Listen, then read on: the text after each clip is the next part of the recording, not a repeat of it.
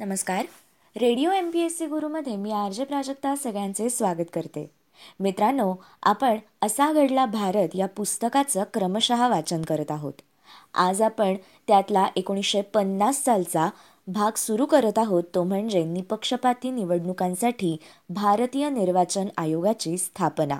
नवस्वतंत्र भारतातील सर्व निवडणुका निपक्षपातीपणे आयोजित केल्या जाव्यात व त्या मुक्त वातावरणात व्हाव्यात या प्रमुख उद्देशाने पंचवीस जानेवारी एकोणीसशे पन्नास रोजी म्हणजे भारतीय प्रजासत्ताक अस्तित्वात येण्याच्या एक दिवस आधी भारतीय निर्वाचन आयोगाची अर्थात इलेक्शन कमिशन ऑफ इंडिया याची स्थापना करण्यात आली. राज्यघटनेच्या कलम तीनशे चोवीसमध्ये निर्वाचन आयोगाच्या कायमस्वरूपी स्थापनेसंदर्भातील तरतूद केली गेली.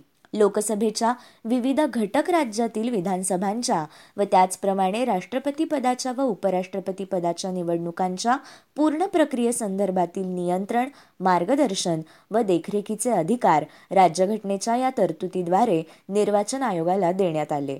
संसदेच्या व राज्याच्या कायदेमंडळाच्या सर्व निवडणुकांकरिता मतदार याद्या कर तयार करण्याचं महत्वाचं कार्यही निर्वाचन आयोगाकडे देण्यात आलं. प्रारंभी मुख्य निर्वाचन आयुक्तांकडे सर्व अधिकार दिले गेले होते.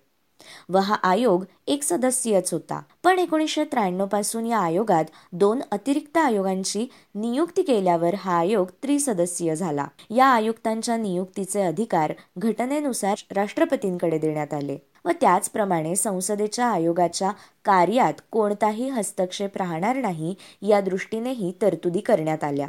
आयुक्तांचा कार्यकाल सहा वर्षे इतका सुनिश्चित करण्यात आला. आणि त्यांना मिळणारं वेतन व सुविधा सर्वोच्च न्यायालयाच्या न्यायाधीशांप्रमाणेच राहतील अशी तरतूद करण्यात आली. निर्वाचन आयोगासाठी नवी दिल्ली येथे स्वतंत्र सचिवालय स्थापन करण्यात आलं व त्यासाठी स्वतंत्र अशी कर्मचारी यंत्रणाही निर्माण केली गेली. प्रत्येक राज्याच्या विधानसभेच्या निवडणुकांचं व त्याचप्रमाणे विधान परिषदेच्या द्विवार्षिक निवडणुकांचं आयोजन करण्यासाठी राज्य निर्वाचन आयोगाची अर्थात स्टेट इलेक्शन कमिशनची स्थापना करण्याचे अधिकार पत्रही राष्ट्रपतींकडे देण्यात आले. सर्व राजकीय पक्षांना आपला पक्ष नोंदणीकृत करणं बंधनकारक केलं गेलं. त्याचप्रमाणे निवडणुकांदरम्यान सर्व मान्यताप्राप्त पक्षांनी व उमेदवारांनी कसा व्यवहार करावा कोणती बंधनं पाळावीत? आदींबाबत नियमन करण्यासाठी सर्व पक्षांच्या संमतीने आदर्श आचारसंहिता तयार करण्याचे अधिकारही आयोगाकडे देण्यात आले. तसंच विविध पक्षांमधील वाद त्यांनी केलेल्या आचारसंहितेसंदर्भात केलेल्या तक्रारी यांचं निवारण करण्याचे अधिकारही आयोगाकडे देण्यात आले. स्थापनेनंतर सुमारे सहा दशक निर्वाचन आयोगाचा कारभार निर्विघ्नपणे चालला व बहुतांश निवडणुका सुरळीतपणे पार पडल्या. भारतासारख्या जगातील सर्वात मोठ्या लोकशाही देशातील निवडणूक प्रक्रिया प्रदीर्घ काळ सुरळीतपणे सुरू ठेवण्यास आयोगाला यश आलं. त्यामुळेच अमेरिकेसह पश्चिमेकडील व पूर्वेकडील अनेक देशांनी आयोगाच्या कार्यक्षमतेची दखल घेऊन त्याच्या कार्यप्रणालीच्या अभ्यासासाठी पुढील काळात अनेक वेळा आयोगाच्या भेटी घेतल्या. त्याचप्रमाणे काही देशांनी भारतीय आयोगाकडून आपल्या देशातील निवडणुकींसाठी मार्गदर्शन घेतले. यानंतर आपण वाचणार आहोत संविधान अंमलात येऊन भारतीय प्रजासत्ताकाची घोषणा. भारताच्या घटना समितीने एकोणीसशे शेहेचाळीसपासून संविधान अर्थात राज्यघटना तयार करण्यासाठी सुरू केलेलं कार्य तीन वर्षांच्या अविरत प्रयत्नांनंतर म्हणजे पंचवीस नोव्हेंबर एकोणीसशे एकोणपन्नास रोजी पूर्ण केलं. आणि त्यानंतर सव्वीस जानेवारी एकोणीसशे पन्नास रोजी भारतीय संविधान देशभरात अंमलात आल्याची भारत सार्वभौम लोकशाही प्रजासत्ताक झाल्याची घोषणा केली गेली. याच दिवशी डॉक्टर राजेंद्र प्रसाद यांनी राष्ट्रपती पदाची शपथ घेतली व ते भारताचे पहिले राष्ट्रपती ठरले. भारतीय प्रजासत्ताकाची निर्मिती या दिवशी झाल्याने त्यानंतर दरवर्षी सव्वीस जानेवारी हा दिवस भारतात प्रजासत्ताक दिन म्हणून सर्वत्र साजरा केला जातो. ब्रिटिशांनी सत्तेचं हस्तांतरण केल्यावर पंधरा ऑगस्ट एकोणीसशे सत्तेचाळीस रोजी भारताला स्वातंत्र्य लाभलं. तरीही भारतातील राज्यकारभार नियत करणारी राज्यघटना तयार होऊन अंमलात येईपर्यंत अर्थात सव्वीस जानेवारी एकोणीसशे पन्नासपर्यंत केवळ एक स्वसत्ताक वसाहत म्हणून भारताचं अस्तित्व होतं. घटना लागू होईपर्यंत देशांतर्गत राज्यकारभार स्वातंत्र्यपूर्व काळातील गव्हर्नमेंट ऑफ इंडिया ऍक्ट या ब्रिटिशांनी केलेल्या कायद्यानुसारच सुरू होता. या कालखंडात कायदेमंडळाचेही अधिकार लाभलेल्या घटना समितीला म्हणजेच कॉन्स्टिट्युंट असेंब्लीला केवळ या कायद्यात थोड्याफार सुधारणा करण्याची मुभा होती. या पार्श्वभूमीवर घटना समितीनं घटना तयार करण्याचं कार्य जलदगतीने पार पाडावं अशी अपेक्षा होती.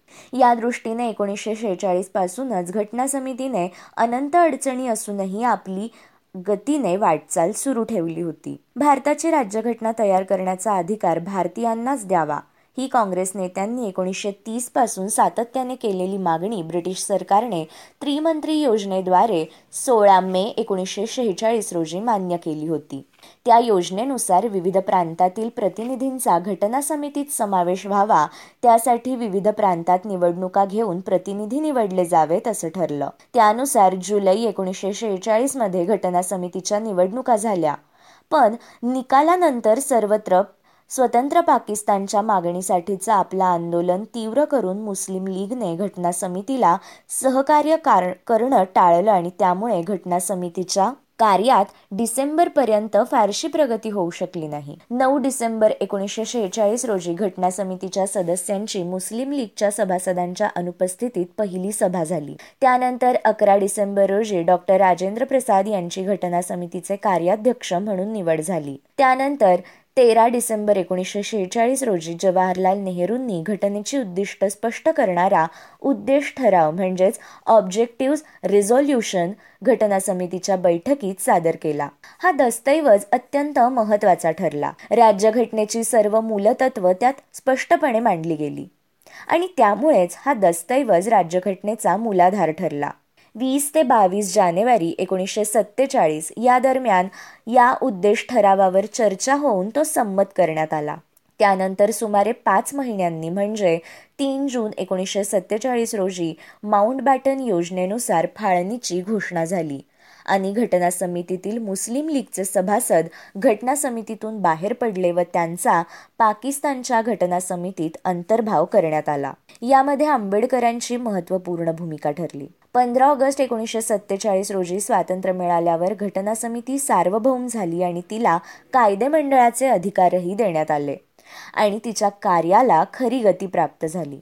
समितीत आधी फक्त ब्रिटिश भारतातील म्हणजे संस्थाने सोडून या प्रांतामधील प्रतिनिधींचाच अंतर्भाव होता. पण स्वातंत्र्योत्तर काळात भारतात विलीन झालेल्या संस्थानांच्या संस्थानिकांच्या प्रांतांच्या प्रतिनिधींचाही त्यात सहभाग करून घेण्यात आला. त्याचप्रमाणे देशातील सर्वोत्तम कायदेतज्ञ अभ्यासक विविध जाती जमातींचे प्रतिनिधी यांचाही समावेश होऊन घटना समिती सर्वसमावेशक झाली. घटना तयार करण्याच्या कार्यातील विविध कार्यांचं स्वरूप लक्षात घेऊन अनेक उपसमित्या तयार करण्यात आल्या. त्यापैकी मसुदा समितीच्या अध्यक्षपदासाठी डॉक्टर बाबासाहेब आंबेडकर यांची निवड केली गेली. एकंदरीत स्वातंत्र्यानंतर घटना समितीच्या कार्याला गती लाभली. एकूण तीन वर्षांच्या काळात घटना समितीची एकूण अकरा अधिवेशने होऊन त्यात घटनेतील तरतुदींबद्दल सखोल चर्चा झाल्या. त्या चर्चांमधील मुद्द्यांची व सूचनांची योग्य दखल घेऊन डॉक्टर बाबासाहेब आंबेडकर यांनी राज्यघटनेचा अंतिम मसुदा तयार करण्याचे कार्य सुमारे दोन वर्षात पार पाडले. बी. एन. राव या कायदेतज्ञांचं सहकार्य त्यांना लाभलं. पंचवीस नोव्हेंबर एकोणीसशे एकोणपन्नास रोजी आंबेडकरांनी आपला मसुदा पूर्ण करून घटना समिती पुढे सादर केला. सव्वीस नोव्हेंबर एकोणीसशे एकोणपन्नास रोजी घटना समितीने या मसुदाला अंतिम मान्यता देऊन राज्यघटना स्वीकृत केल्याचा ठराव संमत केला. आणि घटना समितीचे अध्यक्ष डॉक्टर राजेंद्र प्रसाद यांनी आपली स्वाक्षरी करून त्यावर शिक्कामोर्तब केलं. त्यानंतर दोन महिन्यांनी म्हणजे पंचवीस जानेवारी एकोणीसशे पन्नास रोजी घटना समितीने डॉक्टर राजेंद्र प्रसाद यांची भारताचे पहिले राष्ट्रपती म्हणून निवड केली. याच दिवशी घटना समितीच्या सदस्यांनी घटनेच्या तीन प्रतींवर आपल्या स्वाक्षऱ्या केल्या. आता केवळ प्रजासत्ताकाची घोषणा करण्याची व घटना लागू करण्याची औपचारिकता बाकी होती. त्याचप्रमाणे यात आणखी एक महत्त्वाचं स्थित्यंतर घडून येणं बाकी होतं. इंग्लंडच्या राजाचं प्रतिनिधित्व करणारं गव्हर्नर जनरल हे पद तोवर अस्तित्वात होतं.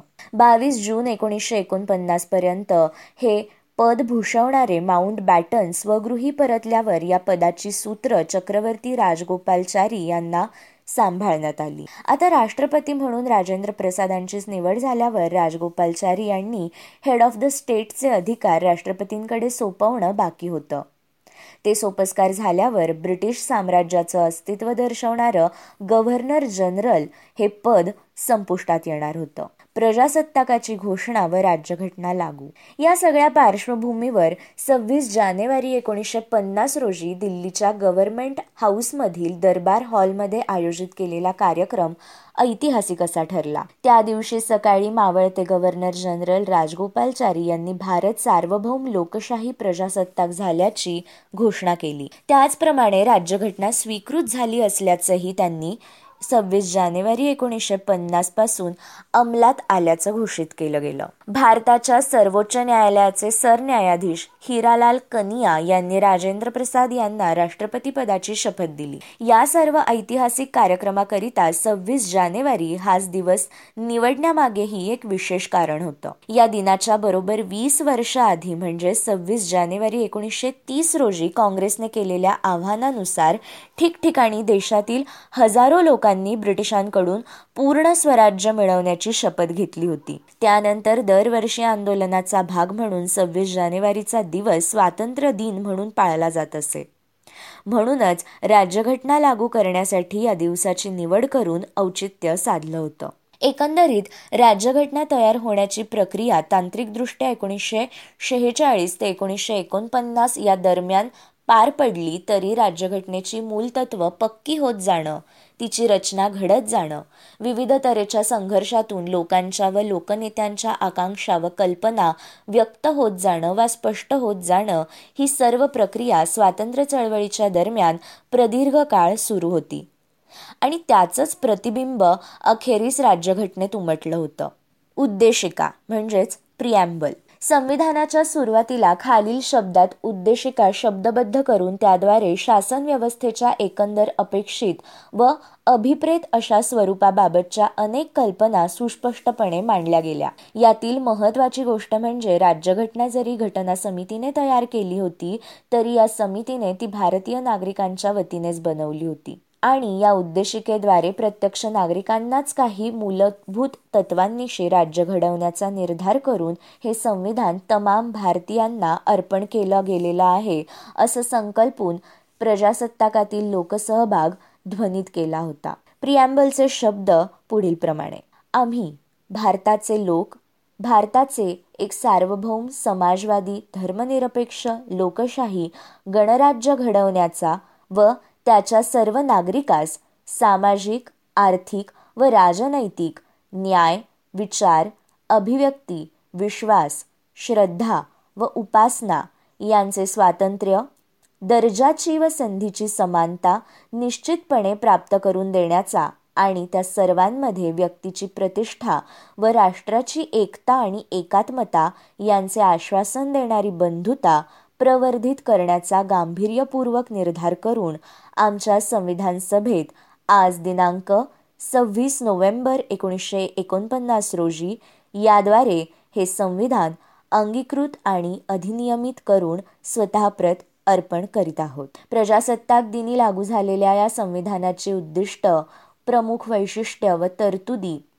यावर दृष्टिक्षेप टाकल्यास आदर्श लोकशाहीसाठी एक आदर्श अशी घटना साकार झाल्याचं दिसून येतं. पण त्याची अंमलबजावणी ही तितकीच महत्वाची ठरणार होती आणि त्या काळात त्या दृष्टीने घटनाकारांनीच काही महत्त्वाचे इशारे दिलेले होते. हे इशारे व काही प्रश्न आपण बघूया. डॉक्टर आंबेडकर यांच्या नेतृत्वाखालील भारतासाठी सर्वसमावेशक राज्यघटना तयार झाली.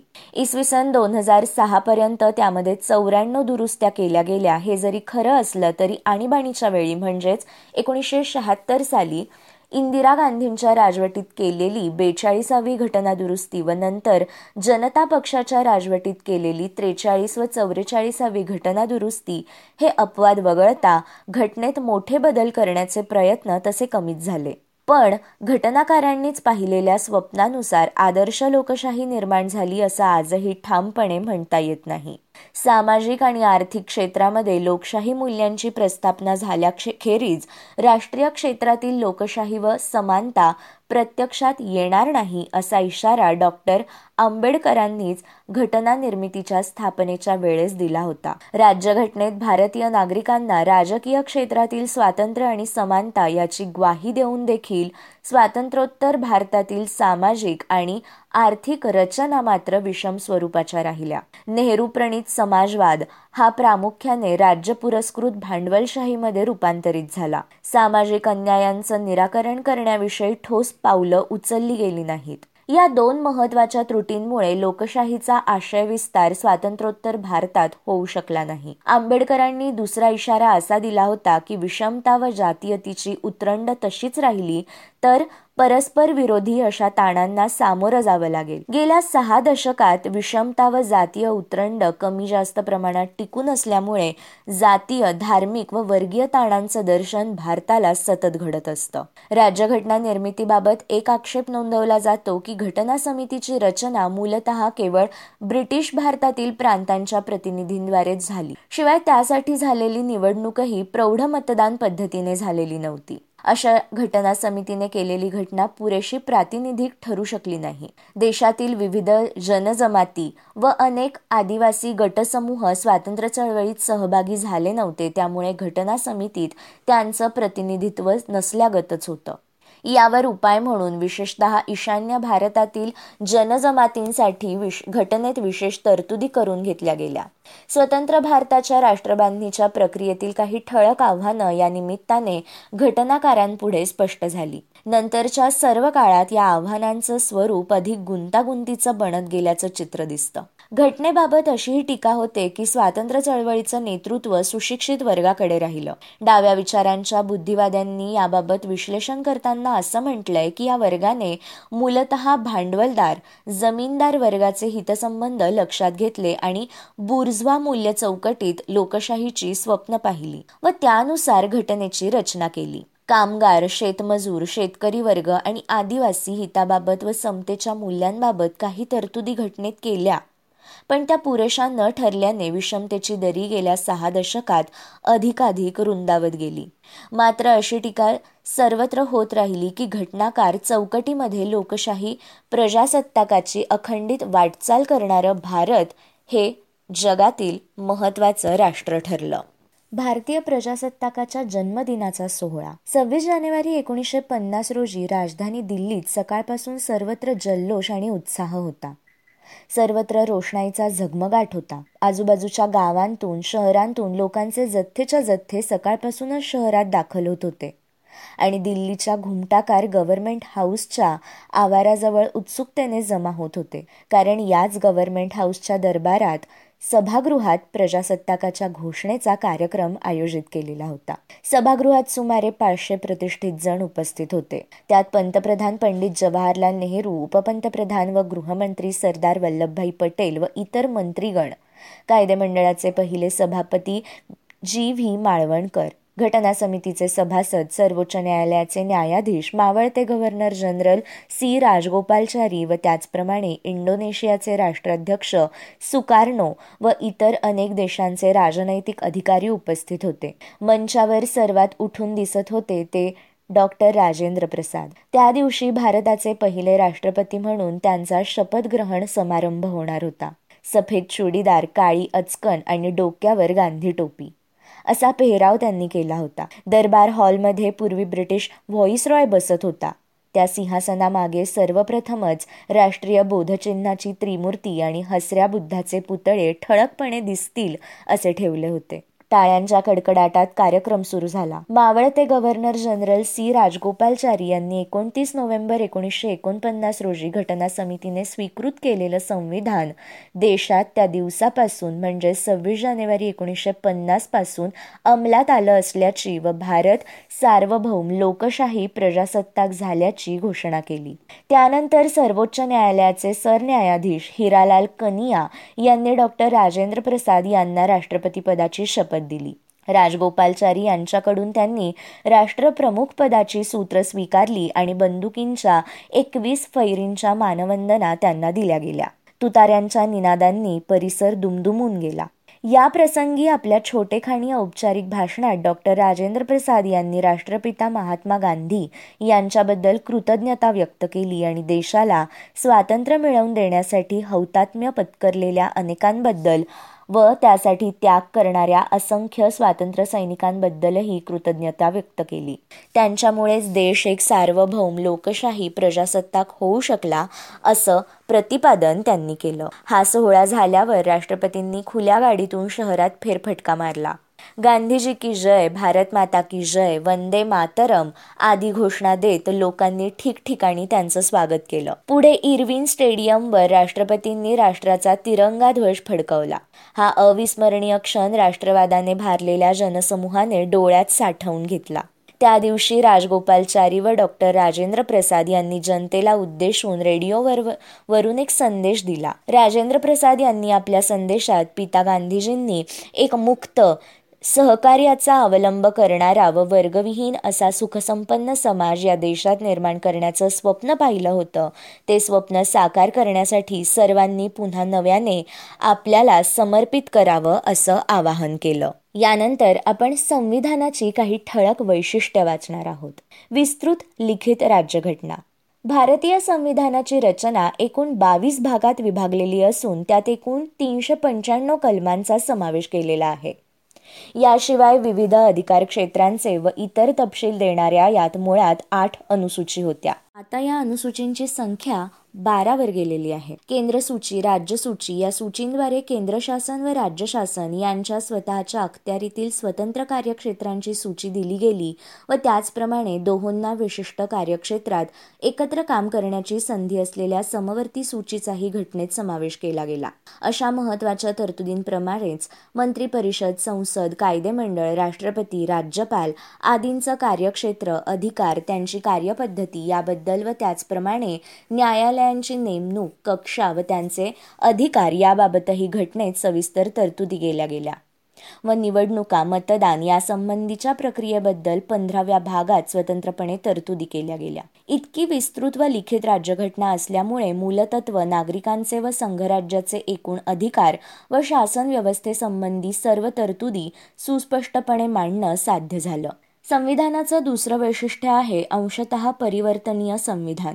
कालानुरूप काही फेरफार करण्यास वा अधिक तरतुदींचा समावेश करण्यासाठी संविधानाच्या विसाव्या भागात घटना दुरुस्तीबद्दल सविस्तर तरतुदी करून भारतीय संविधानात परिवर्तन घडवून आणण्याची मुभा ठेवलेली आहे. पण त्याचवेळी अशी दुरुस्ती करण्यासाठी दोन्ही सभागृहात एकूण दोन तृतीयांश सदस्यांचं बहुमत अनिवार्य ठरवून एकंदरीत अशी दुरुस्ती करणं ही एक जटिल प्रक्रिया करून घटनाकारांनी संविधानाला बळकटी प्रदान करण्याचा प्रयत्न केला.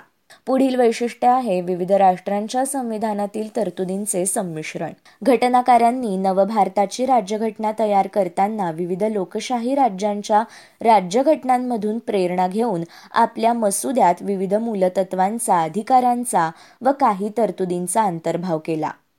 उदाहरणार्थ मूलभूत हक्कांच्या संकल्पनेची प्रेरणा फ्रान्सच्या स्वातंत्र्याच्या सनदेतून घेतली गेली. तर आयर्लंडच्या राज्यघटनेतून मार्गदर्शक तत्वांची कल्पना स्वीकारली गेली. ब्रिटिश राज्यघटनेतील संसदीय राज्यपद्धतीबाबतच्या तरतुदी लक्षात घेऊन संसदीय कामकाज पद्धतीबद्दलच्या तरतुदी केल्या गेल्या. तर अमेरिकेच्या राज्यघटनेतील सर्वोच्च न्यायालयाच्या अधिकार क्षेत्रासंदर्भातील तरतुदींच्या धर्तीवर आपल्या न्यायालयांना पुनर्विलोकनाचे अधिकार देण्यात आले. एकंदरीत आपल्या देशातील गरजा व आकांक्षा लक्षात घेऊन त्या अनुरूप अशा विविध देशांच्या राज्यघटनांमधील तरतुदींपासून प्रेरणा घेऊन त्यांचे सर्वोत्तम संमिश्रण साधण्याचा प्रयत्न घटना समितीने केला आहे. यानंतरचे वैशिष्ट्य आहे मूलभूत तत्व. आपल्या घटनेतील मूलभूत हक्कांचा भाग अत्यंतिक महत्त्वाचा ठरतो. कारण या घटनादत्त अधिकाऱ्यांना कुणी हिरावून घेऊ शकत नाही वा कुणी आडकाठी करू शकत नाही व तसं झाल्यास न्यायालयात दाद मागून त्यासाठी कारवाईची मुभा राहते. संविधानाच्या तिसऱ्या भागात समानतेचा हक्क स्वातंत्र्याचा हक्क शोषणाविरुद्धचा हक्क धर्मस्वातंत्र्याचा हक्क अल्पसंख्य वर्गाला आपली संस्कृती जतन करण्याचा हक्क घटनात्मक उपाययोजना करण्याचा हक्क अशा सहा मूलभूत हक्कांचा समावेश केला गेला. यात पूर्वी मालमत्तेच्या हक्कांचाही अंतर्भाव होता पण तो वादग्रस्त ठरल्याने एकोणीसशे अठ्ठ्याहत्तरमध्ये चौवेचाळीसाव्या घटना दुरुस्तीद्वारे जनता सरकारच्या राजवटीत तो वगळला गेला. व त्याबाबत वेगळ्या तरतुदी करण्यात आल्या. वेडबिगारी व अस्पृश्यता यांसारख्या प्रथांना प्रतिबंध करणाऱ्या तरतुदींचाही या भागात समावेश केला गेला. इसवी सन दोन हजार दोनमध्ये शहाऐंशीव्या घटनादुरुस्तीद्वारे सहा ते चौदा वर्ष वयोगटातील बालकांसाठी शिक्षण मोफत व सक्तीचं करून बालकांसाठीच्या या हक्कांचा मूलभूत हक्कात समावेश करण्यात आला. यानंतरचे वैशिष्ट्य आहे नागरी स्वातंत्र्य. घटनेने सर्व नागरिकांना भाषण व अभिव्यक्तीद्वारे आपले विचार व्यक्त करण्याचं शांततेने एकत्र जमण्याचं लोकांना संघटित करण्याचं देशभर कुठेही मुक्तपणे संचार करण्याचं कुठेही वास्तव्य करण्याचं वा स्थायिक होण्याचं कोणताही विधिग्राह्य व्यवसाय करण्याचं स्वातंत्र्य अशा एकूण सहा प्रकारची स्वातंत्र्य बहाल केली आहेत. भारतातील व्यक्तींसाठी विसाव्या शतकात उपलब्ध झालेलं हे स्वातंत्र्य ऐतिहासिकदृष्ट्या महत्त्वाचं ठरतं. मात्र आणीबाणीबाबतच्या तरतुदी व इतर अनेक ब्रिटिशकालीन कायदे तसेच ठेवून आणि नवीन ड्रेकॉनियन कायदे करून या स्वातंत्र्याचा संकोच केल्याचे आरोप स्वतंत्र भारताच्या साठ वर्षात नागरी स्वातंत्र्यवादी संघटनांकडून वारंवार केले गेले आहेत. यानंतरचं वैशिष्ट्य आहे मार्गदर्शक तत्वे कल्याणकारी राज्याची संकल्पना स्वीकारून घटनेतील चौथ्या भागामध्ये काही मार्गदर्शक तत्वांची तरतूद केली गेली. व राज्य शासनाकडे या तत्वांना अनुसरून लोकांच्या कल्याणासाठी धोरण आखण्याची जबाबदारी दिली गेली. पण अर्थात याबाबत सक्ती होऊ शकत नाही वा ही तत्व लागू न झाल्यास न्यायालयात दाद मागणंही अशक्य होतं. या तत्वांमध्ये लोककल्याणाच्या संवर्धनासाठी समाजवादी व्यवस्था करणं विषमता कमी करण्याचा प्रयत्न करव करणं व कामगारांना निर्वाह वेतन देणं यासारख्या समाजवादी व डाव्या विचारांच्या घटनांना दिलासा देणाऱ्या तत्वांचा यामध्ये समावेश केला गेला आहे. मित्रांनो असा घडला भारत. या पुस्तकाच्या क्रमशः वाचन सत्रात आज आपण इथेच थांबूया. उद्या आपण पुन्हा भेटूया. नवीन भागासह तोपर्यंत ऐकत रहा radio M P S C Guru spreading the knowledge powered by spectrum academy.